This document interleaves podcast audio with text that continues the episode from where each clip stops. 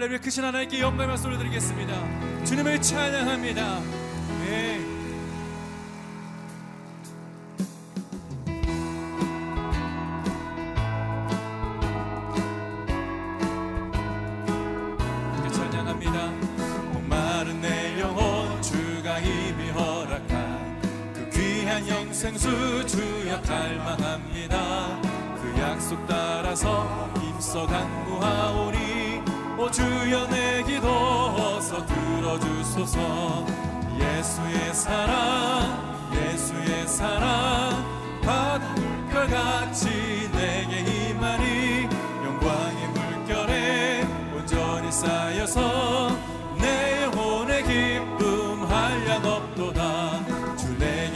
약속한 금비 내려주시려. 은혜의 저 구름 건너편에 떠올라. 그 귀한 징조가 내게 밝히 보이니 나 힘을 다하여 주께 간구합니다. 예수의 사랑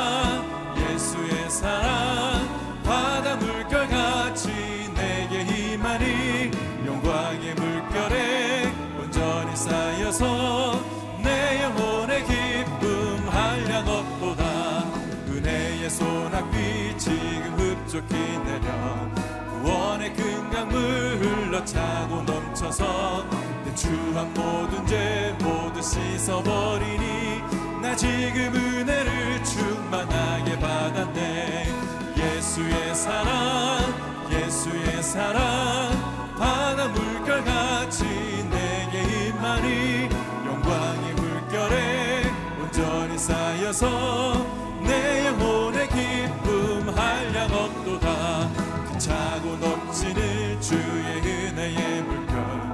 힘차게 밀려와 내게 만족합니다.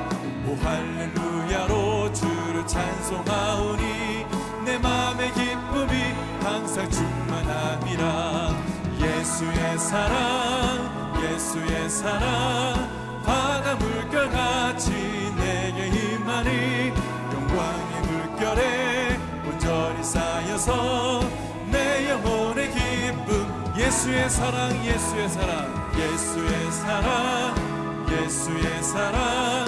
바다 물결같이 내게 임하니 영광의 물결에 온전히 쌓여서 내 영혼의 기쁨 한량 없도다. 우리에게 기쁨을 허락하여 주신 하나님을 예배하며 찬양합니다. 아멘. 여기 자리에 앉으셔서 계속해서 주님의 사랑을 노래하며 나가시겠습니다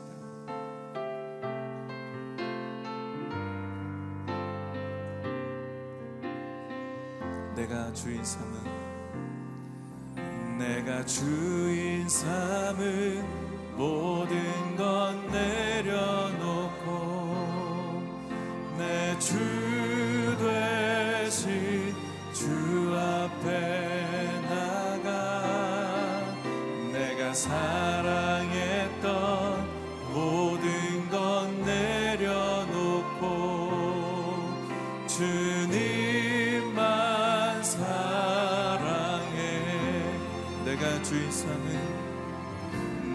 주인 삼은 모든 것 내려놓고 내 주 되신 주 앞에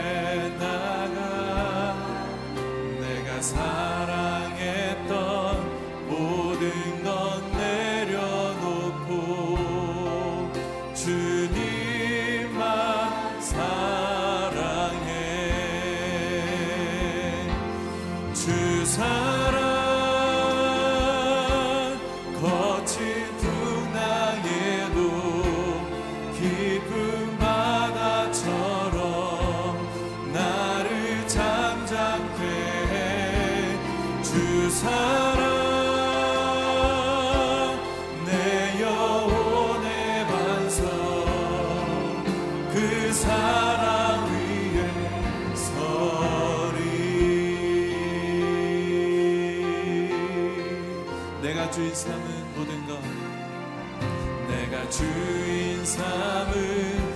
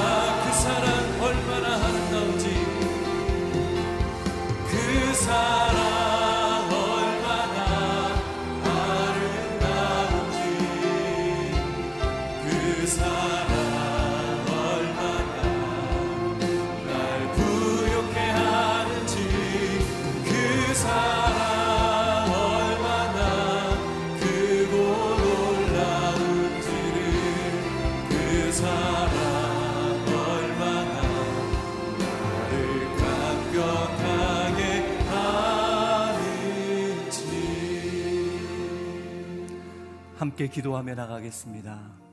살아계신 하나님, 오늘도 그 큰 사랑으로 우리의 삶을 붙잡아 주시니 감사를 드립니다. 날마다 그 사랑 안에 있고 그 사랑을 경험함으로 우리가 세상 속에 하나님, 하나님의 사랑을 전하는 그런 믿음의 인생이 되게 하여 주시옵소서.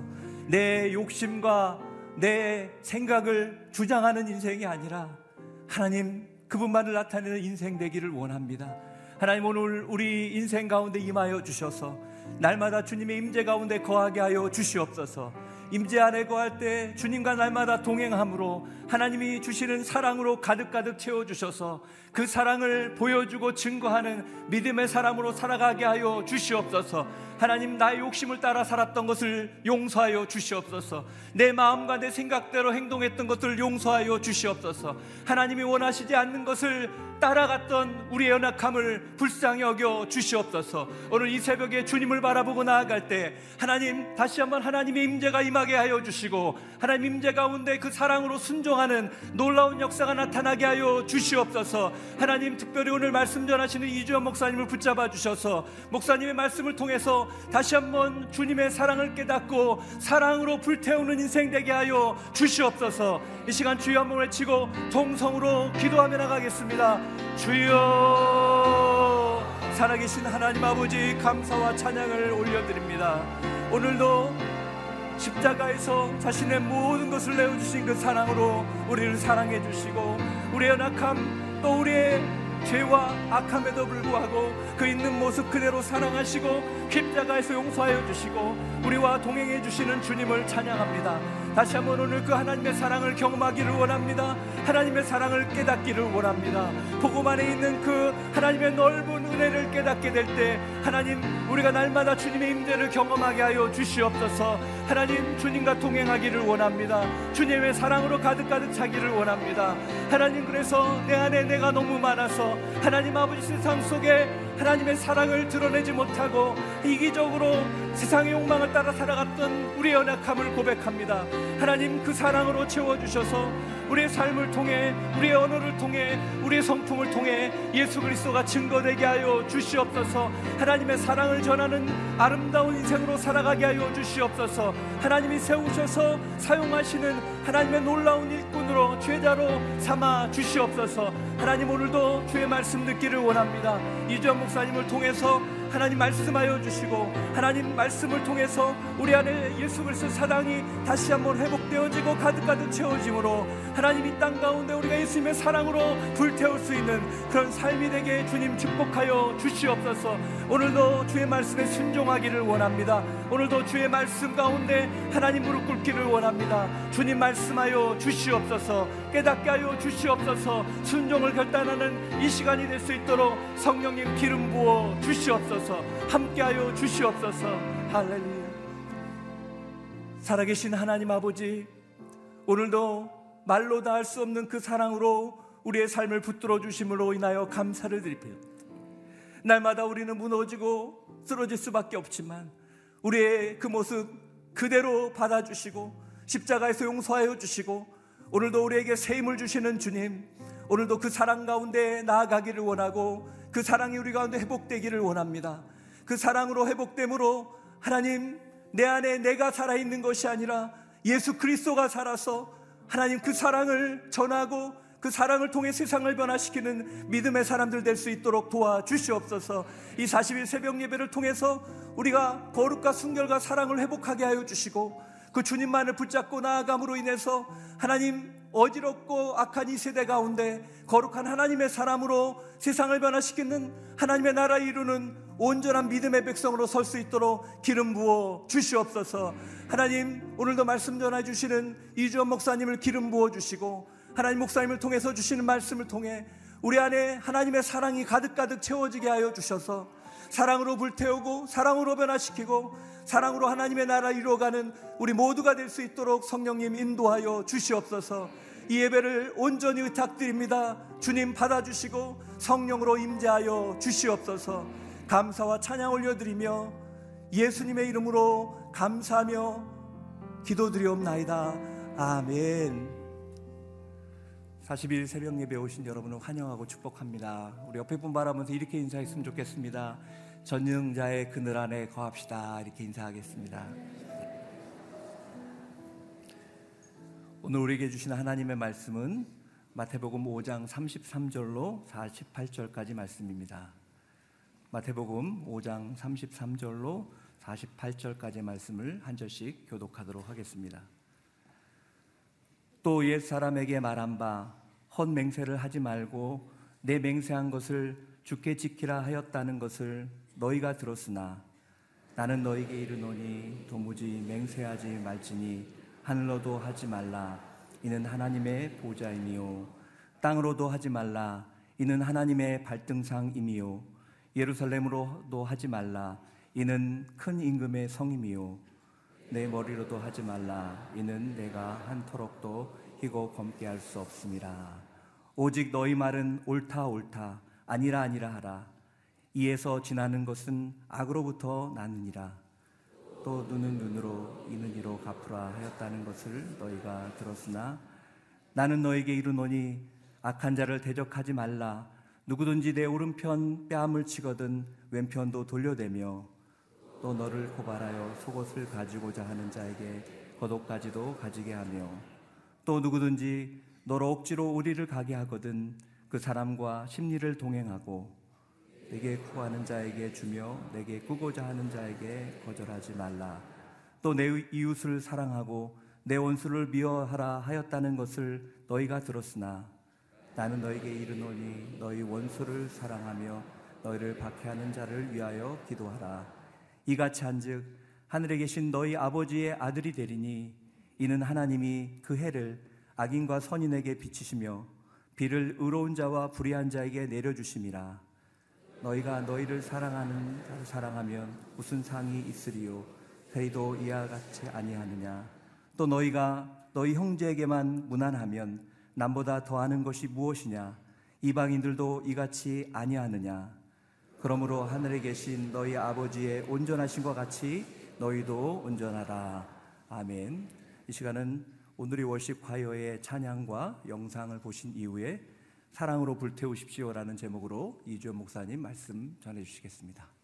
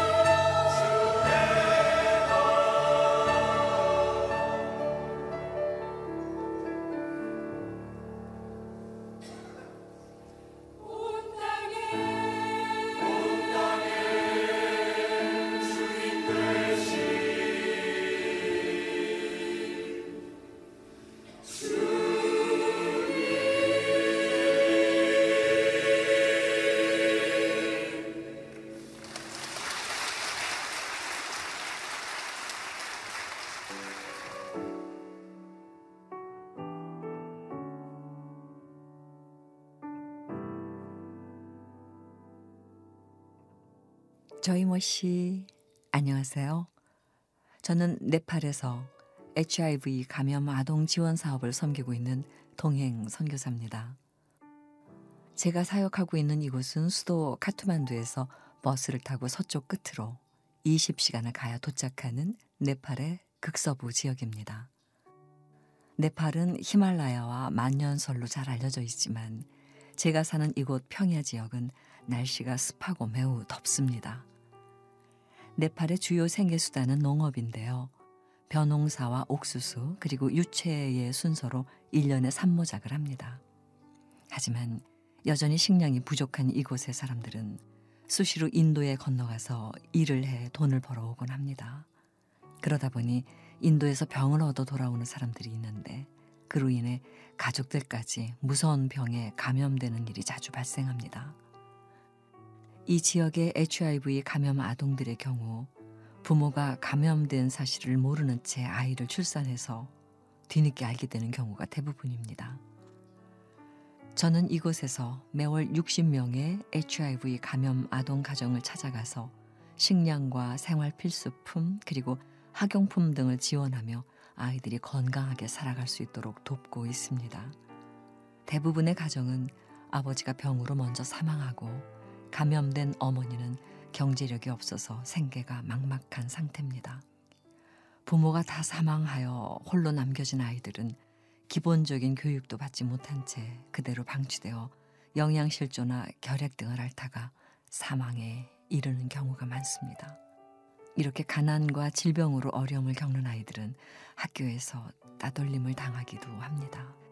사춘기가 되어 심한 심리적 갈등을 겪고 고통을 이기지 못해 자살하는 아이들도 있습니다. 이런 아이들의 상황을 보면 절망적입니다. 하지만 저는 가난과 병으로 위축된 아이들에게 하나님의 꿈을 심어주어 자립할 수 있는 사람으로 키워내기를 원합니다. 아이들이 하나님의 사랑으로 회복되어 자신처럼 아프고 가난한 사람들을 돌볼 수 있는 사람으로 성장하기를 기도합니다. 감사하게도 지난 몇 년 동안 저희가 섬기고 있는 HIV 감염 아동들의 건강이 호전되고 있고 사망률도 낮아지고 있습니다.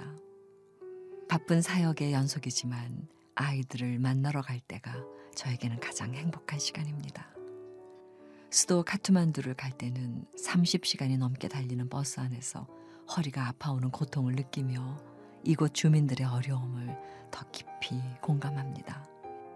네팔은 길이 험하고 도로가 좋지 않아 차가 전복되거나 강에 추락하는 등의 사고가 자주 발생합니다. 하지만 지금까지 아무런 사고 없이 저를 지켜주시고 평안함을 누리게 해주시는 주님께 감사드립니다. 돌아보면 주님께서 때를 따라 돕는 사람들을 보내주셔서 저의 역량보다 더 큰 일들을 감당할 수 있게 해주셨습니다.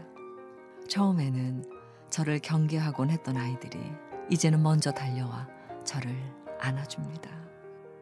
죄인인 저를 조건 없이 사랑해 주시고 자녀 삼아 주신 예수님처럼 저도 조건 없이 이곳의 아이들을 돌보며 하나님의 사랑을 흘려 보내려고 합니다. 이번 겨울에는 아이들에게 성탄 선물로 모자, 겨울용 바지, 이불 등을 나누어 주었습니다. 이곳의 아이들에게 저를 만났던 경험이 따뜻한 사랑으로 기억되어 그 사랑이 어디서 온 것인지 궁금해하며 알아가기를 소망합니다. 여전히 실수도 많고 연약하지만 이런 저와 늘 함께 하겠다고 약속하신 주님과 동행하며 저는 오늘도 사랑스러운 저희 아이들을 만나러 갑니다.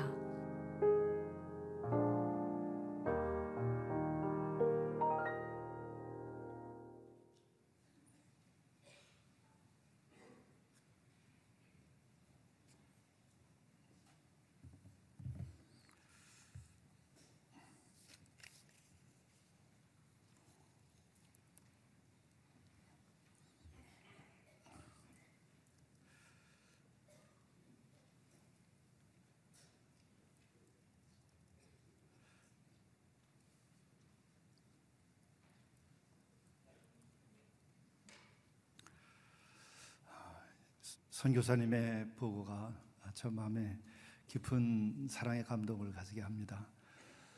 아,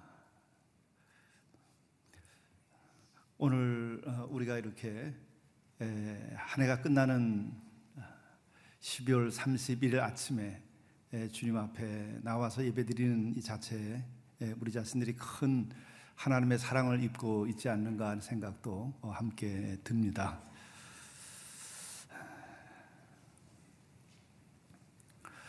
특별히 지금 이 시간 잠들어 있는 분들도 있고 또 방황하면서 갈 곳이 없는 분들도 어, 있는데 우리가 이 아침에 이렇게 주님 앞에 나와 있다고 하는 것만으로도 어, 우리는 큰 하나님의 은혜와 사랑을 입고 있고 전능하신 하나님의 날개 아래 우리가 있다 하는 것을 좀 스스로 자정할 수 있으면은 더 좋지 않을까 하는 생각도 듭니다.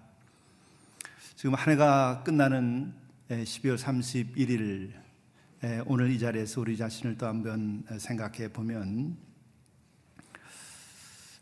다시 오지 아니할 이제 한 해를 보내게 되는데 어떻게 사는 것이 가장 훌륭하게 사는 것일까 이 점을 우리들이 좀 생각해 보면 좋을 것 같습니다.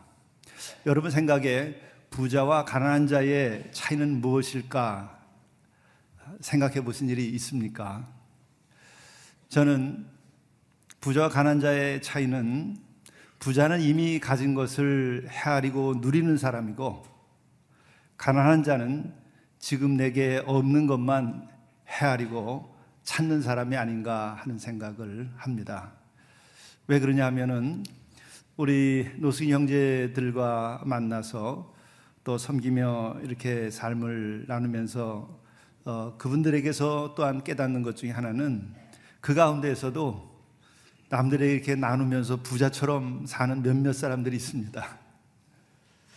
저 사람들이 부자다. 많이 가졌어도 나누지 못하는 사람보다도 가진 것이 없을지라도 자기 곁에 있는 사람들에게 주는 그 몇몇 사람들은 어, 저 사람은 스스로 어, 부자라고 생각하며 사는 것이 아닌가. 어, 부자와 가난한 자의 차이는 상대적인 거죠. 바로 주님께서 우리들에게 베푸시는 사랑을 많이 내가 느끼고 그 사랑의 근거에서 내가 부족한 것이 없다고 느끼게 될 때에는 누구나 다 부유한 삶을 살고 가진 것이 정말 평생을 쓰고도 남는 것이 있을지라도 내가 줄 것이 없다고 생각한다면 그분은 늘 가난한 자처럼 살아가는 것이 아닌가. 믿음도 역시 마찬가지로 생각이 됩니다. 믿음의 부자 어떤 분일까? 저는 이 자리에 계신 모든 분들은 다 그렇지 않을까 생각하는데 한 해를 돌이켜 때 정말 하나님께서 나를 사랑하시고 나를 돌보시고 나에게 큰 은혜를 베풀지 않았었다고 한다면 내가 이렇게 존재할 수 있을까? 오늘 우리가 한 해가 끝나는 이 시간 예, 이렇게 존재하는 것만으로도 정말 우리는 큰 은혜를 입었다. 전능하신 하나님의 품 안에 있다. 아, 이런 아, 생각이 듭니다. 그럼에도 아마 이 자리에 있는 분들이 각기 다른 소외를 갖고 계시지는 않을까 하는 생각을 합니다. 그러면서 저는 이 마지막 날이 정말 마지막 날이라고 한다면은 어, 어떨까? 그때 내 자신에게서 일어나는 그 감정이 지금까지 내가 살아온 내 자신에 대한 평가는 아닐까? 그런 생각을 해봅니다. 여러분들, 우리의 삶이 이제 오늘로 끝나고 정말 내일이 없다고 한다면 여러분들은 어떤 마음이 들겠습니까? 아, 난 억울하다. 아, 저는 예, 아쉬울 것 같아요. 아, 오늘 저는 죽어도 정말 감사하겠습니다. 여러분은 예, 어디에 속하십니까? 어쨌든 오늘 내가 삶이 마친다 하더라도 나는 정말 감사하다. 이러면 그분은 정말 영적으로 가장 부유한 존재이다. 지금까지 가장 인생을 잘 살아온 분이다. 이렇게 말할 수 있지 않을까요? 결국 이것을 또 다르게 말하면 우리들이 매 순간 하루하루 살아가면서 여한 없이 사는 것이 정말 우리들에게 가장 잘 사는 길이고 가장 은혜로운 삶이 되는 것은 아닐까. 그렇다고 한다면 우리는 여한 없이 내 삶을 다 불태우고 충만하게 살아갈 수 있는 방법은 어떤 것이 있을까? 저는 12월 아, 한 해가 끝나는 때에는 어, 늘 전도서를 어, 읽어 왔었던 것이 아닌가 이렇게 생각이 들어요. 올해도 우리 전도서를 제가 읽고 또 거기에 대해서 설교도 또 한 바가 있습니다. 전도서 3장을 보게 되면 에, 범사에 기한이 있다라는 말이 처음에 나와요. 인생이라는 것도 기한이 있다라고 하는 거죠. 여러분 삶에 기한이 있다라는 말에서 아 정말 그렇지 삶에는 기한이 있는 것이지 라고 생각을 하게 된다면 그분은 이미 굉장히 큰 그 순간에 깨달음을 얻는 겁니다. 아, 우리의 삶이 기한이 있는 것이구나. 그렇지. 어, 기한이 있다고 하는 것은 무슨 말인가? 여러분, 유통기한이라는 말이 있죠. 우유에도, 어, 야채에도 유통기한이 있습니다. 그런데 여러분이나 저의 삶에도 유통기한이 있다는 거죠. 기한이 있다. 여러분의 유통기한은 언제까지입니까? 2층에 계신 분들은 유통기한이 언제까지라고 생각하세요? 유통기한이 오늘로 끝난다 할지라도 나는 정말 여한이 없다, 족하다, 충만하다, 감사하다, 은혜롭다, 정말 하나님, 할렐루야, 이렇게 되는 분이 제일 잘 사는 거죠. 그것은 적어도 유통기한을 아, 하루하루 순간순간 잘 사는 거죠. 근데 어떤 분들 보면 냉장고를 열면 어, 유통기한이 일주일 지난 게 꽉차 있을 수도 있고 벌써 한 달 지난 유통, 유통기한이 한 달 지난 것이 있을 수도 있을지 모르겠죠. 만일에 내 인생이 그렇게 된다면 어떻게 하겠습니까? 정말 여한이 많을 겁니다. 초를 샀으면 온전히 다 태우고 그리고 버려야죠. 우유를 샀으면 그 필요한 것을 먹고 필요한데 에, 또 야채를 샀으면 야채를 필요한데 요리를 써야죠. 그 유통기한이 돼서 다 버린다고 한다면 얼마나 아깝겠습니까? 우리의 인생도 이런 것은 아닙니까? 여러분들도 한번 생각해 보면 냉장고에 유통기한이 지난 것이 쌓여 있는데도 또 사다가 집어넣는다고 한다면 여러분 어떻게 생각하시겠어요? 사용하지 않으면서 어쩌면 우리의 인생도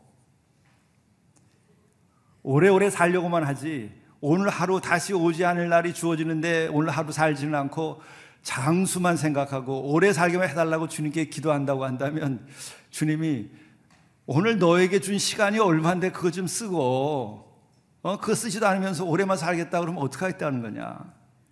냉장고에 유통기한 지난 거 많은데 지나기 전에 다 썼어야 되고 또 그렇게 냉장고에 꽉 차 있으면은 그것부터 우선 써야지. 쓰진 않고 자꾸 갖다 놓기만 하면 어떻게 하겠느냐.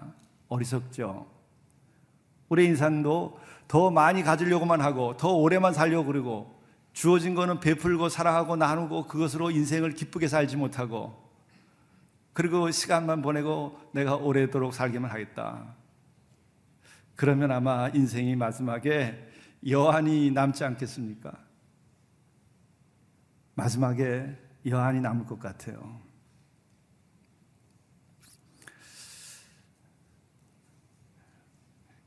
제 여러 사람들의 경우를 실제로 보면서 참 재미있다는 생각하는 게 있습니다. 그것은 아, 우선은 우리가 아파트 하나를 아, 구하고 어, 사는데 15년씩 걸린다 뭐 이런 얘기들을 하더라고요. 근데 정말 그 어려운 것을 쓰지 않고 모아서 아파트를 아, 샀어요. 근데 사놓은 다음에 집에 들어가서 어, 그 집을 즐기지 않고 어, 마시는 건 카페 가서 마시고 밥을 먹는 거는 음식점 가서 먹고 그렇게 애써서 왜 아파트를 이렇게 준비하죠? 아니 내가 그렇게 애를 써서 구했으면은 내가 그거를 실컷 누려야죠. 집에 들어와서 커피도 마시고 집에 들어와서 요리도 하고 또 어, 실컷 그 좋은 집에서 즐겨야 되겠죠. 그런데 우리는 자꾸 그것처럼 뭔가를 더 많이 가지려고 어, 할뿐 그것을 정말 즐기는 예, 이런 면에서 부족하지 않은가. 은혜도 마찬가지죠. 우리가 무엇을 달라고 자꾸 어, 기도를 합니다. 올 한 해 동안 여러분들 어, 주님 이거 주십시오. 이거 주십시오 해서 받은 거 얼마나 되나요? 우선 그것부터 헤아려 보야 됩니다. 기도해놓고 그래서 응답을 해 줬는데 그것을 헤아리지 않고 그냥 가면은 무슨 수로 감사를 하죠? 또 하나는 나에게 응답을 해 주셔서 나에게 준 것이 많은데 그걸 쓰고 기뻐하고 감사하지 않으면 그 많은 기도는 또 왜 하죠? 우리가 하루 한 해가 끝나는 이 시점에 여러분 한번 돌이켜 보십시오. 아, 올 1년 동안 내가 기도한 게 어떤 건지, 그리고 기도한 다음에 내가 응답받은 게 뭔지, 그리고 내가 주어졌으면 그것을 정말 감사하고 기뻐하고 내가 즐거워했는지.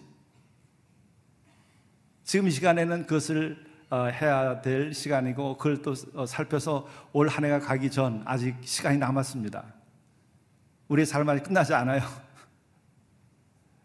이 시간에 우리가 응답받은 것, 하나님의 은혜로 나에게 선물로 주신 것들, 그것도 유통기한이 지나기 전에 써야죠. 오늘이 지나가기 전에 감사해야죠. 그걸 즐거워해야죠. 그것이 여한 없이 인생을 사는 방법이 아니겠는가 생각이 듭니다. 더 어리석은 사람들은 이런 것이 있죠. 우리가 혼인해서 함께 사는데 얼마나 아, 힘이 듭니까? 혼인하기 요즘에는 혼인하기도 힘든 것 같아요. 근데 에, 그렇게 혼인하고 났으면은 정말 둘이서 정말 즐겁게 에, 살아야죠. 더 행복하게. 근데 사람들은 여자만 많으면 행복한 줄 알아요. 벌 받을 일만 늘어나는 거죠. 올 한 해를 돌이켜보면서 정말 우리가 하나님께서 짝지어 주신 부부가 정말 어떻게 살아왔고 어떻게 혼인했는데 정말 우리들이 하루하루를 행복하게 두 사람의 관계를 누리면서 살아왔는가?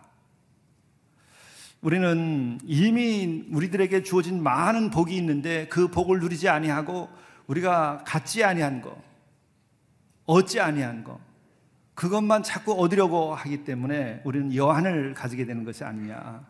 그러죠. 그래서 여한이 생기는 거죠.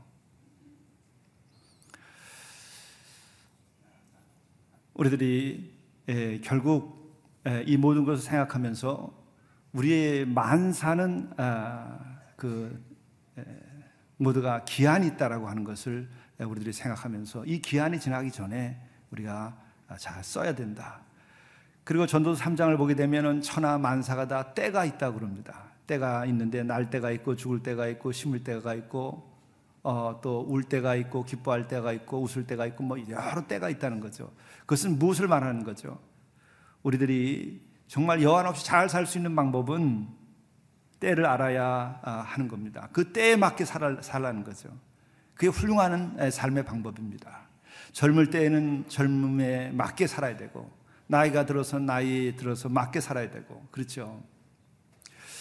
그 때에 맞춰 살지 아니하기 때문에 우리는 여한이 남고 그리고 행복하지 못하고 아쉽고 이런 것들이 생기는 거지요.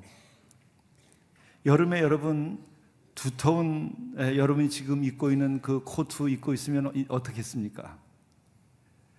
겨울에 반바지 입고 어, 여러분 살면 어떻겠습니까? 힘들죠.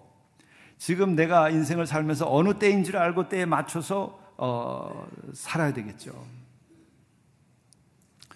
저는 젊음도 좋고 건강도 좋은데 노인이 에, 알통 자랑한다고 하면 얼마나 어리석겠어요. 근데 우리들의 의식 속에는 실제로 알통 자랑을 하지 않아도 의식 속에는 그렇게 엉뚱한 것을 자랑하고 싶고 연민을 가지고 매달리고 있는 거죠. 그런 분들은 어떤 경우인가 심리학을 하는 분들은 그렇게 얘기하죠. 젊었을 때 그렇게 못 살았기 때문에 그런 거죠. 때에 맞게 봄에는 봄을 즐기고 꽃이 피고 새가 지저귀는 걸 즐기고 여름은 여름의 그 무성한 나무를 보고 기뻐하고 감사하고 인생을 즐기고 가을엔 떨어지는 낙엽을 보고 푸른 하늘을 보고 또 인생을 묵상하면서 하나님께 감사하고 또 겨울은 춥다고 피하는 것이 아니라 겨울에 눈이 오니까 얼마나 아름답습니까? 그것을 즐기라는 거죠. 때에 맞게 때가 있는 줄 알고 그렇게 살라고 하는 거죠. 그래서 어, 우리들이 여한 없이 정말 하나님 주신 그 삶을 내가 잘 살고 또 전능자 우리 하나님께서 사랑으로 그 날개로 우리를 품어 주시고 그 그늘 아래 우리를 어, 이끌어 주시면서 보호해 주신 그것을 정말 내가 알고 누리며 감사하며 어, 살아갈 수 있는 방법은 우리들의 의식이 항상 깨어서 어, 기한을 알고 때가 있는 줄 알고 우리가 살아야 되는 것이 아닌가. 어떤 분이요 전봇대에 올라가 가지고 공사를 하고 있었대요. 근데 이분이 갑자기 뚝 떨어졌어요. 왜 떨어졌냐면 20년 전에 자기 집 앞에 그 마을에서 제일 예쁜 처녀가 자기 집 앞을 그렇게 많이 오갔는데 지금 생각해 보니까 내가 좋아서 왔던 거예요. 그래서 뚝 떨어졌어요. 그래서 죽었습니다. 여러분, 기회가 주어질 때에 그 기회를 나의 때로 생각하고 내가 귀히 여겨야죠. 20년 지난 다음에 깨달아서 뭐합니까? 그 처녀는 어, 어디 갔을 텐데. 이것처럼 우리는 하나님께서는 기한을 두시고 뿐만 아니라 때를 주셨다고 하는 것은 그 때에 맞게 충만하게 살고 그것은 또한 그 때에 맞게 기회를 주신다는 거죠. 오늘 여러분들에게 주어진 기회는 뭔가? 2019년, 19년에 여러분에게 주었던 기회는 어떤 것입니까? 우리는 은혜 받을 만한 때라고 그러죠. 매 순간, 전능자의 그늘 아래서 우리는 은혜 받을 만한 순간을 살고 있는데 그 기회를 내가 놓치면은 구원도 은혜도 받기 어려운 거죠. 놓치면 안 됩니다. 그리고 오늘 주어진 말씀을 보게 되면은 어, 굉장히 심오한 말씀을 하세요. 옛사람에게 말한 바 헛맹세를 하지 말고 내 맹세한 것을 죽게 지키라 하였다는 것을 너희가 들었으나 나는 너에게 이르노니 도무지 맹세하지 말지니 하늘로도 하지 말라 이는 하나님의 보좌이며 땅으로도 하지 말라 이는 하나님의 발등상이며 예루살렘으로도 하지 말라 이는 큰 임금의 성이며 내 머리로도 하지 말라 이는 내가 한토록도 희고 검게 할 수 없음이라. 아, 맹세하는 게 얼마나 좋습니까? 근데 전혀 하지 말라는 거죠. 맹세. 뭐 나라를 위해서도 국, 뭐 어, 무엇을 위해서도 맹세 뭐 이렇게 하지 않나요? 근데 하지 말라고 하는 거죠. 이게 무슨 뜻입니까? 그리고 오직 맹세하지 말고 옳은 건 옳다, 그런 건 그러다라고만 말하는 거죠. 아닌 것은 아니라고만 말하라고 하는 것이죠. 이게 무슨 뜻입니까? 한 어, 선생님과 제자가 길을 가고 있었는데 에, 다른 어떤 에, 젊은이가 찾아와서 그 스승 선생님 앞에 나와서 어, 인사를 하면서 제가 선생님을 스승으로 모시고 어, 살기로 제가 맹세했습니다. 저를 제자로 삼아 주시죠. 정말 맹세까지 했다고 했는데 이 스승은 모른 척하고 그냥 지나가 버렸습니다. 그랬더니 제자가 좀 지난 다음에 묻습니다. 아니 선생님, 저 사람이 그렇게 선생님께 스승으로 모시겠다고 충성 맹세를 했는데 어떻게 제자로 삼지 않고 그냥 가실 수 있습니까?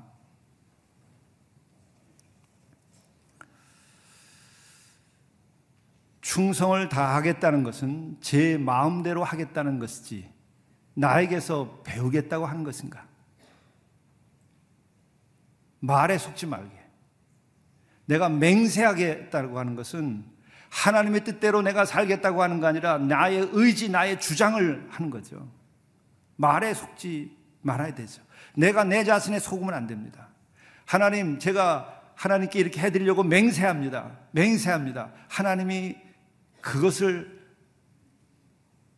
진리라고 말하겠습니까? 순종이라고 말하겠습니까? 정말 진정한 신앙을 가진 사람은 내가 맹세하는 것이 아니라 말씀만 하십시오. 제가 따르겠나이다. 주여 말씀만 하십시오. 제가 언제든지 준비되어 있습니다. 이것이 참 신앙이에요. 이게 성숙한 거예요. 진, 정말로 사랑하는 사람은 어떤 사이죠? 얘기만 해. 내가 들어줄게.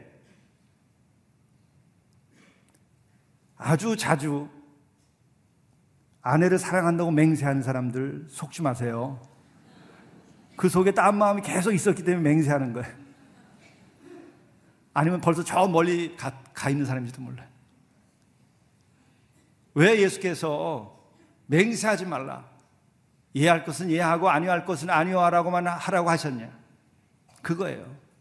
참 믿음이라고 하는 것은 말씀만 하십시오. 준비되어 있습니다. 예, 제가 그대로 시행하겠습니다. 그게 아브라함의 믿음이죠. 아브라함의 믿음은 주님, 제가 내 아들 녀석 잡아서 바치겠습니다. 어, 내 믿음 대단하다. 이렇게 하신 게 아니에요. 아들을 바치라 하니까 이삭을 가서 그냥 바쳤어요. Yes. 예, 하겠습니다. 이거죠. 주의 말씀을 우리가 읽을 때도 마찬가지예요. 어떤 성경의 말씀을 페이지를 펴든지 펼 때마다 예, 제가 주어지는 말씀, 오늘 나의 말씀으로 내가 받겠습니다. 여러분 큐티 하시잖아요. 그날 주어진 말씀이면 마음의 문에 열고 오늘 이 말씀을 제가 받아서 이대로 적용하겠습니다. 이래야죠. 맹세합니다. 그건 아직 부족한 거죠.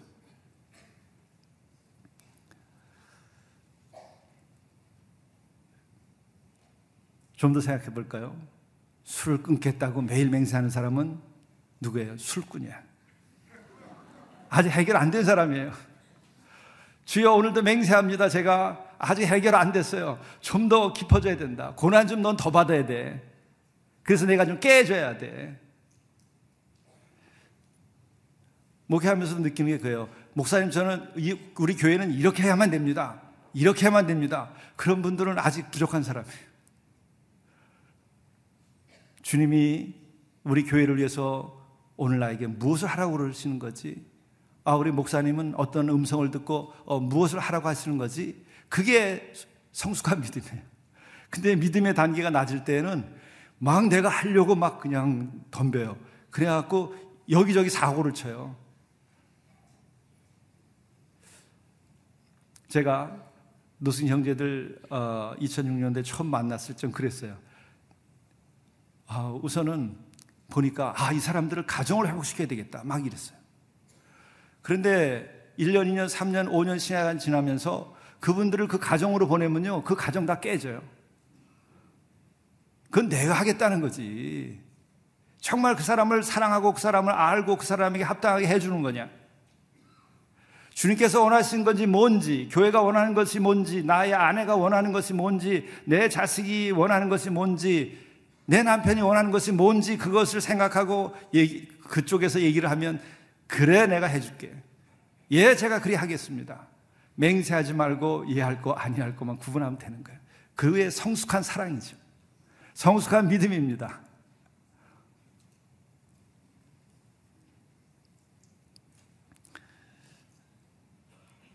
이 순간부터는 그렇게 샀으면 아마 아, 훌륭한 삶이 되지 않을까 생각이 듭니다. 또 주님께서는 이렇게 말씀하세요. 또 눈은 눈으로 이는 이로 갚으라 하였다는 것을 너희가 들었으나 나는 너에게 이르노니 악한 자를 대적하지 말라. 아니 악한 자를 대적하지 말라. 악한 자는 물리쳐서 내쫓아야지. 근데 뜻밖의 예수께서는 악한 자를 대적하지 말라 이렇게 얘기하고 있어요. 그리고는 심지어 누구든지 내 오른편 뺨을 치거든 왼편도 돌려대며 이게 무슨 말씀입니까? 방어를 하고 어, 눈에는 눈, 이에는 이로 하지 말고 또 돌려대라는 거예요. 이게 무슨 말입니까? 이것을 행위의 관점에서 이해를 하면 이 말씀을 이해할 수가 없어요. 존재의 관점에서 이해하라는 거예요. 행위의 관점에서 이해하면 어떻게 됩니까? 학교에 전학을 어, 온 학생이 있었는데 키가 작고 아주 착해 보여요. 그랬더니 반에서 덩치 크고 짓궂은 녀석이 뺨을 때렸어요. 그랬더니 이 성경 말씀을 읽고 그 키가 작고 어, 착한 녀석이 아 왼편 뺨도 돌려 대야 되겠다. 그래서 그 녀석을 이렇게 해서 이기겠다 그래서 그 집을 매일 찾아가지고 나 왼편 뺨도 마저 때려라. 그랬더니 질려서 이제 그만 좀 오라고 그렇게 하라 그런 걸까요? 그게 아니라 그 상대보다 너의 존재가 크고 높아야 된다는 것을 말하는 거죠. 여러분, 어, 호랑이가 고양이랑 같이 한 울타리에 있는데 그 고양이가 왼편뺨을 어, 호랑이를 때리면 호랑이가 다른 편뺨을 돌려 대, 어, 될까 아니면은 화를 낼까? 호랑이는 고양이가 뺨을 때려도 그거 아무것도 아니에요. 존재의 차원이 다르기 때문에 그런 것이죠. 그리스도인들이 거듭나서 사랑의 깊이가 더 깊어지고 영적으로 더 높아져서 그보다 더 큰 존재가 되라고 하는 것이죠. 그러면 어떻게 그렇게 큰 존재가 될 수 있는 것일까? 어떤 걸 가지고 생각하면 우리는 우리 자신이 큰 존재인 것을 알수 어, 있을까?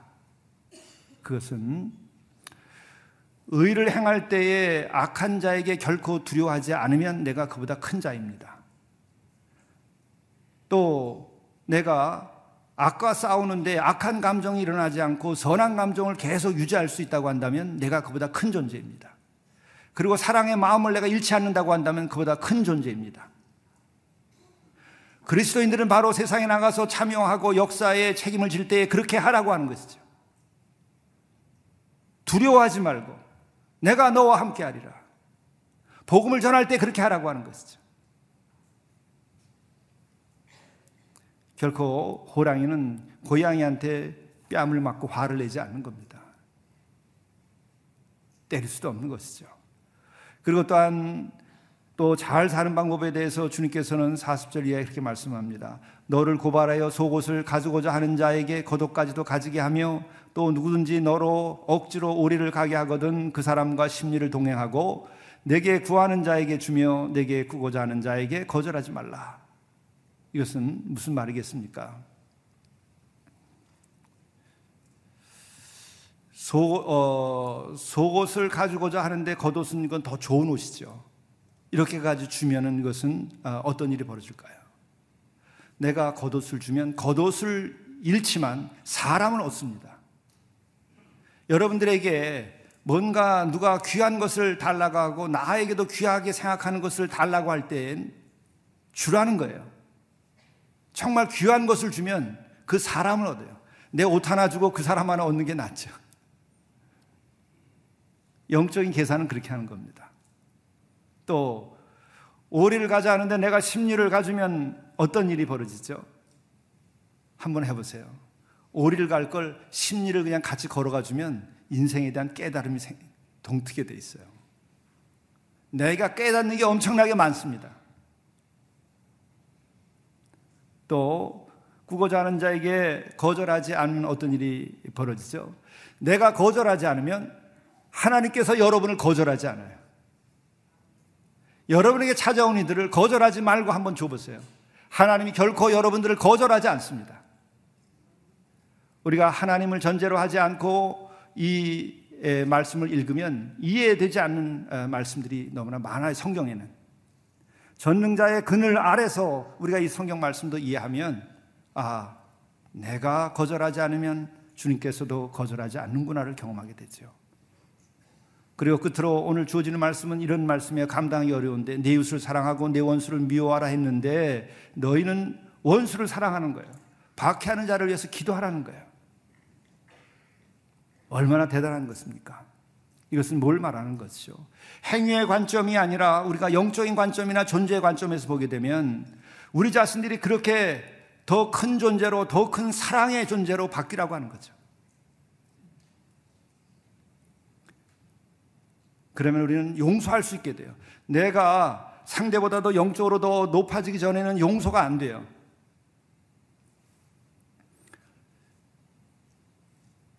상대편이 가진 것에 내가 100배를 가지면 얼마든지 그 사람이 나한테 예전에 뛰어먹은 거 용서할 수 있어요.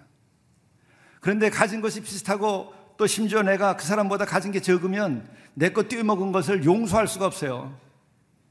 얼마를 뛰어먹혔든지. 중요한 것은 내 창고가 더 차고 넘치면 돼요. 내 기도의 창고, 내 존재의 창고, 내 은혜의 창고가 더 차고 넘치면 되는 거예요. 그렇게 되면 원수를 미워하는 것이 아니라 원수를 사랑하고 측은하게 여기고 박해하는 자를 위하여 기도하게 되는 거죠. 내가 영적으로 더 높고 내가 더 주님께 가까이 가 있으니까. 뿐만 아니라 우리는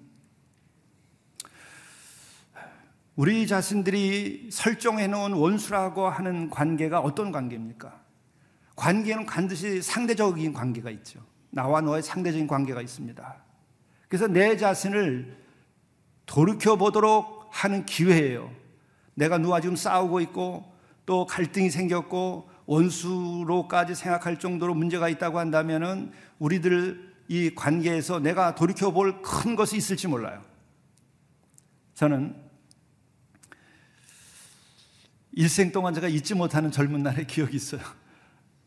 난 그 기억만 하면 눈물도 나고 또 미안하기도 되고 위에서 기도도 하게 돼요. 그것은 뭐냐면 어, 11.6이 나기 전에 70년대 말이죠. 그때 제가 인생을 한번 다 정리했어요. 한 3일 동안.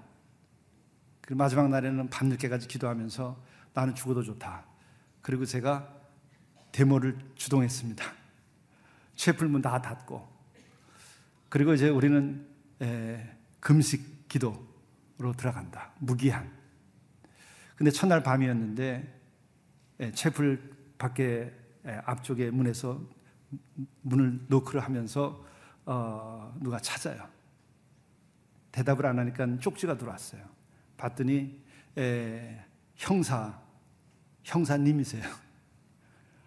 학교를 어, 사찰하고 또 이제 학생회장을 하고 하니까는 어, 담당 형사죠. 그래서 늘 어, 그 감시하는 거죠. 저는 그 사람을 일제 시대 때 고등계 형사 이상으로 아주 악한 자로 생각했었어요. 그리고 그분과 같이 인사하는 내 친구들만 봐도 정말 저들이라고 그렇게 생각했어요. 죄송하지만. 근데 저를 만나자고 그러는 거예요. 그래서 나 만날 일 없다. 그랬더니 좀 만나세요. 그래서 제가 문을 열고 밖에서 5분만 만나자 그래서 딱 앉았는데 제 손을 잡고 우시더라고요.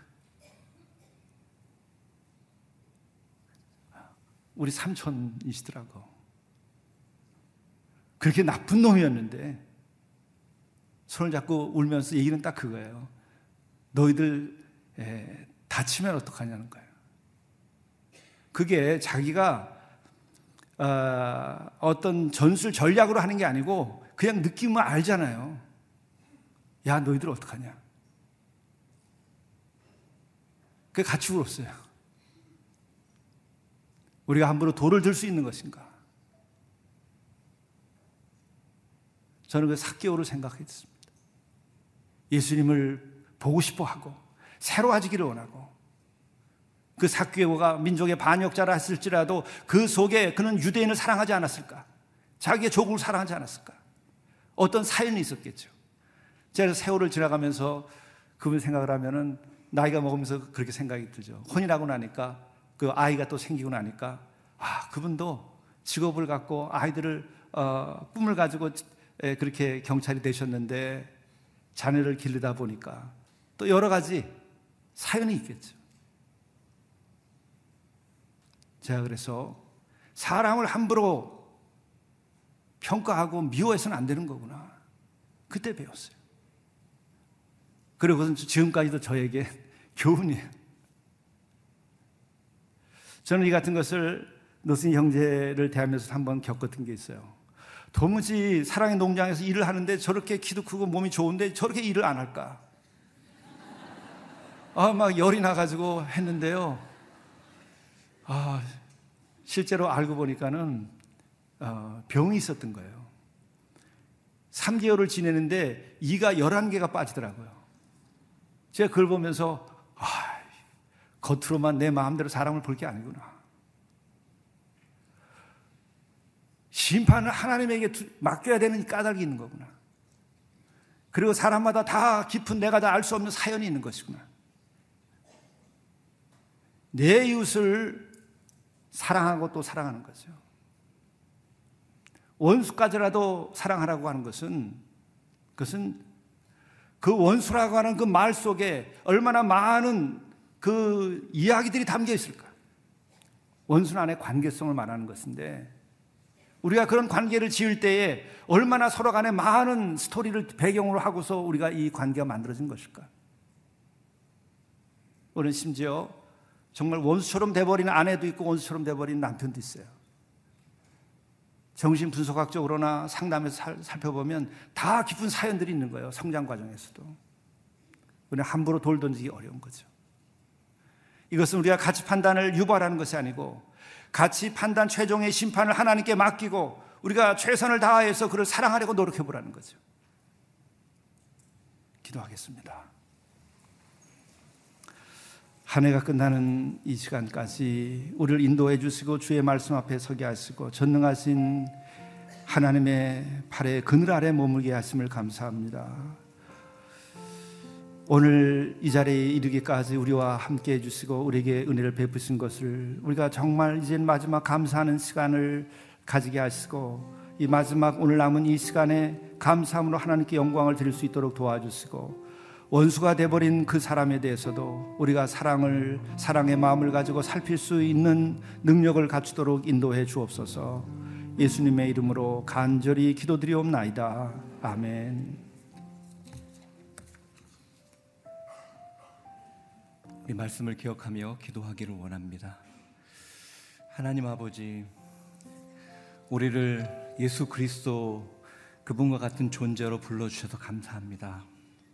하나님, 우리가 세상 가운데 세상 사람들과 같이 살아가는 것이 아니라 예수님처럼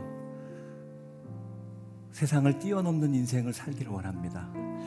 하나님께서 우리의 인생을 사랑으로 불러주셨사오니 하나님, 우리의 인생 가운데 하나님 온전한 사랑을 이루게 하여 주시옵소서. 그래서 하나님 아버지 정말 용서할 수 있는 그 어둠을 뛰어넘는 사랑을 허락하여 주시옵소서. 하나님 아버지, 우리가 진정 품을 수 있는 그런 존재로서 설 수 있도록 하나님, 우리가 복음 안에 어떠한 존재가 되었는지를 깨닫게 하여 주시옵소서. 그래서 오늘 하나님 아버지, 우리 안에 정말 세상을 뛰어넘을 수 있는 사랑으로 세상을 변화시키기를 소망합니다. 하나님, 성령께서 우리 가운데 기름 부어 주시옵소서. 사랑을 더하여 주시옵소서. 이 세상에 있는 갈등과 아픔과 그 모든 하나님 분열 가운데 하나님 우리 안에 그 사랑이 그 모든 것을 변화시키게 하여 주시옵소서. 예수 그리스도의 놀라운 능력이 이 땅에 어려운 그 수많은 갈등을 하나님 아버지 하나로 묶는 놀라운 은혜로 하나님 아버지 우리 한 사람 한 사람을 삼아 주시옵소서. 이 시간 통성으로 주님 앞에 기도하며 나가도록 하겠습니다. 기도하겠습니다. 살아계신 하나님 아버지 감사와 찬양을 올려드립니다. 하나님 우리가 복음 안에 살아가는 것 하나님 그것이 은혜임을 믿습니다. 하나님 우리가 이 땅을 살아가며 하나님 하나님의 능력으로 살아가기를 원합니다. 하나님의 온전함으로 살아가기를 원합니다. 이 땅의 수많은 갈등과 아픔과 하나님 분열 속에 하나님 우리가 어떠한 존재로 살아가야 될지 깨닫게 하시니 감사합니다. 하나님 예수 그리스도의 그 사랑을 하나님 온전히 경험하게 하셔서 그 뛰, 어넘는 사랑을 통해서 하나님 아버지 이 땅의 아픔과 분열을 하나님 아버지 사랑으로 덮게 하여 주시옵소서 우리가 더 나은 존재가 되기를 원합니다. 예수 그리스도의 보혈을 통해서 구원받은 백성으로 하나님의 온전함을 이루는 존재로 우리를 세워주셔서 감사를 드립니다. 하나님 아버지, 우리가 있는 곳에 진정한 하나님 아버지, 그 모든 상황을 뛰어넘는 하나님의 사람으로 우리가 쓰임받을 수 있도록 도와주시옵소서. 그래서 하나님 아버지, 이 땅에 많은 분열과 고통 가운데 하나님의 놀라운 사랑으로 하나님 하나 되게 하는 놀라운 은혜가 우리 가운데 넘칠 수 있도록 성령님 기름 부어 주시옵소서. 하나님 아버지 우리 안에 진정한 예수 그리스도의 은혜가 넘치기를 원합니다. 우리 안에 있는 은혜를 깨닫게 하시고 그 은혜를 붙잡게 하시고 또 그 은혜를 나누며 살아감으로 인해서 하나님 아버지 이 땅에 많은 아픔과 상처와 고통 가운데 있는 수많은 사람들을 회복시키는 그런 믿음의 사람으로 사용하여 주시옵소서. 오직 예수 그리스도의 사랑만이 이 땅을 회복시킬 수 있음을 믿습니다. 하나님 아버지 이 땅에 놀라운 주님의 사랑을 보여주고 나누고 그 은혜를 전함으로 인해서 하나님 이 땅이 예수 그리스도의 사랑과 은혜를 더욱더 경험하고 변화될 수 있도록 성령님 붙잡아 주시옵소서. 성령님 인도하여 주시옵소서. 거룩 하나님 임재가 나타날 수 있도록 성령님 채워 주시옵소서. 역사하여 주시옵소서. 인도하여 주시옵소서. 이 시간 우리 한 번 더 기도할 때 이 나라 민족을 위해 기도하기를 원합니다 하나님 이 나라의 민족 가운데 하나님을 대적하는 잘못된 생각들이 떠나게 하여 주시옵소서. 오직 사랑으로 하나 되어 하나님 아버지 분열된 모든 것이 하나님 하나가 되게 하여 주시고 성령의 놀라운 은혜 속에 이 나라의 민족이 다시 한번 하나님으로 인하여서 그 복을 누리고 나누는 거룩한 백성 될 수 있도록 이 나라 민족을 붙잡아 주시옵소서. 하나님 한국 교회가 하나님 아버지 이 일을 위해서 하나님 헌신하기를 원합니다. 우리 안에 거룩과 순결을 회복하고 또 우리 안에 진정한 사랑을 회복함으로 이 일을 감당할 수 있도록 한국 교회 가운데 새 부흥과 새 은혜를 더하여 주시옵소서. 이 시간 나라 민족과 교회를 위해서 주여 한번 외치고 통성으로 기도하며 나가겠습니다. 주여 살아계신 하나님 아버지 이 나라의 민족을 주 앞에 올려드립니다. 하나님 이 나라의 민족을 주님의 사랑 가운데 이제까지 인도해 주신 주님을 찬양합니다. 하나님 이 나라의 민족이 하나님 앞에 더욱더 귀하게 쓰임 받기를 원합니다. 하나님 분열돼 있고 하나님 아버지 윤리적으로 도덕적으로 무너져 된 이 땅이 예수 그리스도의 은혜로 회복되게 하여 주시옵소서. 하나님을 대적하는 잘못된 생각과 이념들이 떠나가게 하여 주시옵소서 거룩한 하나님의 역사가 임할 때 다시 한번 이 나라가 하나됨으로 인해서 하나님을 바라보고 주님을 의지하고 주님의 임재 가운데 나아가는 민족이 되게 하여 주시옵소서. 그럴 때 하나님 아버지 정말 하나님 앞에 아름답게 주의 복음을 해서 쓰임 받는 그러한 민족이 될 수 있도록 나라가 될 수 있도록 성령님 역사하여 주시옵소서. 한국 교회가 이 일을 위해서 우리 한 사람 한 사람이 기도하기를 원합니다. 변화되기를 원합니다. 먼저 우리 안에 거룩과 순결이 회복되게 하여 주시옵소서. 우리 안에 잃어버린 사랑이 회복되게 하여 주시옵소서. 남을 향해 비판하기보다 그들을 품고 사랑하며 변화시키는 그러한 능력이 우리 가운데 회복되게 하여 주시옵소서. 하나님 이 땅에 하나님 교회가 다시 한번 일어나기를 원합니다. 하나님 교회가 다시 한번 하나님의 사랑을 회복하기를 원합니다. 하나님 그리고 진정한 용서가 선포되기를 원합니다. 우리 안에 하나님 아버지 상처받은 마음들이 회복되게 도와주시고 하나님 아버지 우리 사랑 우리 안에 예수 그리스도 사랑 회복됨으로 인해서 하나님 아버지 미움을 뛰어넘는 그러한 놀라운 용서와 회복이 선포될 수 있도록 성령님 기름 부어 주시옵소서. 오늘 하나님 아버지 우리 가운데 주의 마음을 허락하여 주시고 주의 사랑을 허락하여 주셔서 전심으로 주님을 예배할 때 주님과 동행할 때 하나님 우리 안에 그런 예수 그리스도의 능력이 그 사랑이 회복되게 역사하여 주시옵소서. 성령님 다스려 주시옵소서. 기름 부어 주시옵소서.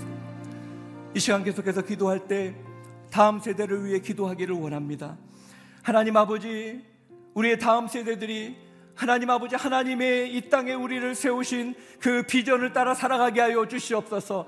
헛된 하나님 세상의 성공과 하나님 세상 것들을 향해 그 안에 우상을 붙잡고 살아가는 인생이 아니라 주님 앞에 무릎 꿇고 하나님이 원하시는 삶을 살기로 결정하고 나아가는 역, 놀라운 역사가 나타나게 도와주시옵소서. 성적으로 타락한 이 세대 가운데 하나님 아버지 믿음의 젊은 세대들이 하나님 다음 세대들이 주님의 거룩을 선포하고 온전하게 주님만을 붙잡고 나아가기를 원합니다. 모든 우리 젊은이를 묶고 있는 어둠의 세력, 유혹하는 세력은 예수님의 이름으로 떠나갈지어다. 하나님의 놀라운 거룩이 온전히 회복되게 하여 주시옵소서. 온전히 하나님의 능력이 회복될 수 있도록 우리 다음 세대, 우리 젊은 세대, 우리 자녀 세대를 주 앞에 딱하며 다시 한번 통성으로 주여 한번 외치고 기도하며 나가도록 하겠습니다. 주여 살아계신 하나님 아버지 다음 세대를 주 앞에 올려드립니다 하나님 성공과 입시라는 하나님 아버지 많은 경쟁 속에 하나님 하나님을 바라보고 하나님을 의지하기보다 하나님 아버지 성공을 향해 하나님 정말 하나님의 마음을 따라 살아가지 못하는 우리 연약함을 용서하여 주시옵소서. 우리 다음 세대를 주님 붙잡아 주셔서 하나님 그들의 인생의 목표가 예수 그리스도가 되게 하여 주시옵소서. 그들의 하나님 아버지 비전이 하나님의 나라가 되게 하여 주시옵소서. 그러므로 하나님 흔들리는 인생이 아니라 하나님의 비전을 따라 준비하며 최선을 다하며 하나님의 영광을 위해 달려가게 하여 주시옵소서. 하나님 어둠의 세력은 우리 다음 세대들을 미혹하고 있습니다. 성적으로 타락하게 하고 하나님 무엇이 하나님의 뜻인지를 분별하기보다 우상을 따라 살아가게 만듭니다. 하나님 우리 세대를 우리 다음 세대를 미혹하는 어둠의 세력이 예수님의 이름으로 떠나가게 하여 주시옵소서. 하나님의 온전함이 회복되게 하여 주시고 우리 다음 세대 가운데 거룩과 순결이 회복되어지고 하나님의 온전함을 붙잡고 믿음으로 살아가게 하여 주시옵소서. 그럴 때 하나님 아버지 참으로 하나님이 원하시는 하나님 다음 세대가 부흥하는 역사가 일어나게 도와주시고 그러므로 말미암아 이 나라의 민족이 다시 한번 변화와 회복을 경험하고 뿐만 아니라 하나님 아버지 하나님의 나라를 이 땅 가운데 이루는 놀라운 역사가 나타나게 도와주시옵소서 하나님 이 땅의 청년들을 하나님 강건함으로 붙잡아 주시고 우리 다음 세대들이 하나님을 경외하며 하나님을 붙잡고 믿음으로 살아가기로 결정하고 나아갈 때 하나님 그들의 미래가 하나님의 놀라운 그 사랑 가운데 하나님 온전히 세워질 수 있도록 기름 부어 주시옵소서. 주님 역사하여 주시옵소서. 하나님의 놀라운 일들을 경험하는 놀라운 그 일들을 우리 눈으로 복도하며 바라볼 수 있도록 성령님 인도하여 주시옵소서. 역사하여 주시옵소서. 우리 마지막으로 한 가지만 더 기도하기를 원합니다 이 시간 특별히 우리의 자녀들을 위해 기도하기를 원합니다 하나님 우리 자녀 삶을 붙잡아 주시옵소서 그들의 미래를 하나님 축복하여 주시옵소서. 하나님 헛된 우상을 따라가는 인생이 아니라 하나님, 하나님이 사용하시는 하나님 귀한 자녀들 될 수 있도록 성령님 인도하여 주시옵소서. 우리 자녀들의 미래를 축복하여 주시옵소서. 하나님 이 나라의 민족에 하나님 그 미래, 미래를 이끌어갈 우리 자녀들이 하나님 아버지 영적으로 하나님을 더욱더 사랑하며 하나님을 만나는 놀라운 역사가 나타나게 도와주시옵소서. 그래서 그들의 평생 하나님만을 의지하며 여호와 우리 하나님 우리 목자 되신 주님만을 붙잡고 살아가는 다윗과 같은 인생, 다니엘과 같은 놀라운 인생이 되게 하여 주시옵소서. 이 시간 우리 자녀들을 그 이름을 불러가며 다시 한번 주여 한번 외치고 통성으로 기도하며 나가도록 하겠습니다. 주여. 살아계신 하나님 아버지 사랑하는 우리 자녀를 주 앞에 올려드리며 기도합니다 하나님 정말 악하고 하나님 아버지 타락한 이 세대에 우리 자녀들이 하나님 하나님 안에 살아가기를 원합니다 하나님 세상 속에 미혹되며 살아가는 것이 아니라 하나님 다윗처럼 다니엘처럼 시대를 뛰어넘는 거룩한 하나님을 바라보며 하나님의 음성을 듣고 순종하는 그러한 인생이 되기를 원합니다. 하나님께서 하나님 우리 자녀들을 붙잡아 주시옵소서. 그 자녀 한 사람 한 사람의 하나님 그 영혼을 붙잡아 주시고 하나님 아버지 그 삶을 붙잡아 주시고 하나님 날마다의 그 인생을 인도해 주셔서 하나님 정말 그 말씀 가운데 순종하게 하여 주시고 날마다 말씀을 따라가게 하여 주시고 그럴 때 주님의 임재 속에 살아가며 날마다 주님과 동행하며 하나님 주님 앞에 순종을 결정하는 하나님 우리 자녀들 될 수 있도록 도와주시옵소서. 하나님 많은 우상의 문화 속에 살아가고 있습니다. 우리 자신이 우상이 되어서 성공이 우상이 되어서 하나님 아버지 정말 잘 사는 것이 우상이 되어서 하나님 아버지 우리가 살아가는 그런 모습 가운데 있습니다. 그러나 하나님 아버지 우리가 잘 사는 것보다 하나님 아버지 어떻게 살아가야 되고 하나님 것을 하나님 주시는 대로 기억하며 하나님 것을 나누고 그것을 섬기고 그것을 통해서 세상을 변화시키는 그런 비전을 갖고 살아갈 수 있도록 하나님 우리 자녀들을 붙잡아 주시옵소서. 하나님 성령께서 하나님 우리 자녀 한 사람 한 사람을 기억하고 계심을 믿습니다. 하나님 붙잡아 주시옵소서. 하나님 긍휼을 베풀어 주시옵소서 우리 자녀 중에 방황하고 있는 자녀들을 불쌍히 여겨 주시옵소서. 아직도 주님을 알지 못하고 하나님 세상 속에 살아가는 우리 자녀들을 불쌍히 여겨 주시옵소서. 하나님 아버지 그들이 죽게 돌아오게 하여 주시옵소서. 하나님 아버지 하나님을 알게 하여 주시옵소서. 하나님 만나게 하여 주시옵소서. 그래서 하나님 아버지 방황하는 인생이 아니라 어둠 속에 살아가는 인생이 아니라 예수 그리스도로 옷 입고 예수 그리스도로 살아가며 그분의 사랑으로 세상을 변화시키는 비전의 사람으로 우리 자녀들을 세워 주시옵소서. 하나님께서 우리 자녀들을 인도해 주실 것을 믿습니다. 우리 자녀들을 기억하고 있음을 믿습니다. 하나님 역사하여 주시옵소서 특별히 방황하는 우리 자녀들을 인도하여 주시옵소서 하나님의 손 아래 하나님 아버지 그들을 하나님 아버지 붙잡아 주시고 품어 주시고 하나님의 놀라운 임재와 능력 가운데 하나님 함께하여 주시옵소서 인도하여 주시옵소서 살아계신 하나님 아버지 우리의 인생이 후회 없는 인생이 되기를 원합니다. 오래 살려고 많이 가지려고 세상적으로 살아가는 그러한 인생이 아니라 우리에게 주어진 그 하나님의 은혜가 무엇인지를 깨닫고 정말 그것을 나누며 진정한 부유한 자로 살아가기를 원합니다. 세상에 수많은 성공을 향해 달려가는 많은 사람들이 있지만 하나님 그 성공 때문에 무너지는 그 모습을 보게 됩니다. 하나님 우리의 가치관을 흐리게 하는 모든 잘못된 세속적인 가치관이 예수님의 이름으로 떠나갈지어다. 하나님 우리 믿음의 사람들이 정말 영적으로 부유한 인생이 되게 도와주시고 진짜 하나님 안에서 강건하고 하나님 앞에 온전히 쓰임 받는 거룩한 하나님의 백성들이 되게 축복하여 주시옵소서. 이 나라 민족을 붙잡아 주시고 특별히 믿음의 사람을 통해서 주님 이 땅을 변화시킬 줄 믿습니다. 우리 안에 무엇보다 사랑을 회복하게 하여 주시옵소서. 원망과 비판과 미움이 하나님 떠나가게 하여 주시고 그 모든 것을 뛰어넘는 사랑으로 이 나라를 하나 되게 하는 놀라운 믿음의 사람 되게 축복하여 주시옵소서.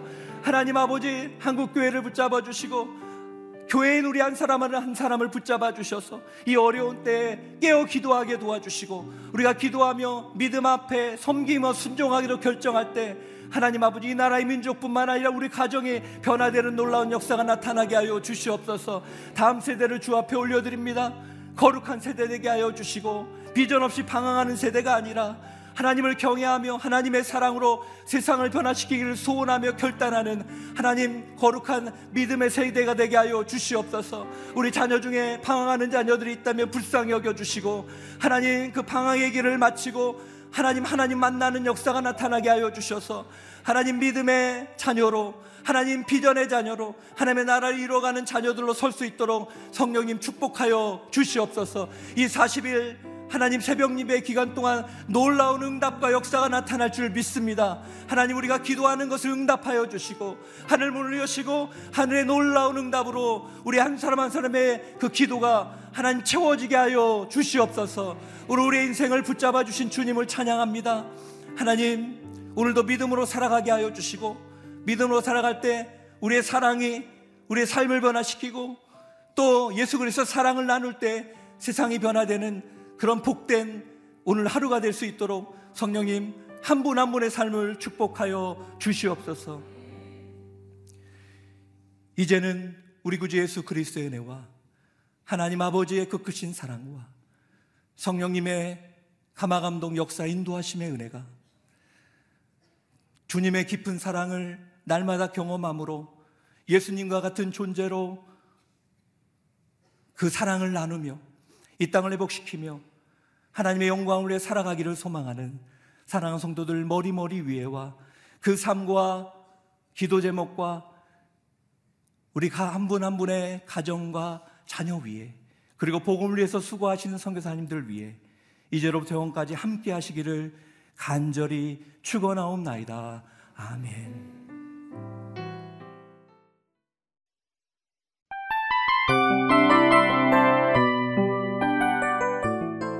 이 프로그램은 청취자 여러분의 소중한 후원으로 제작됩니다.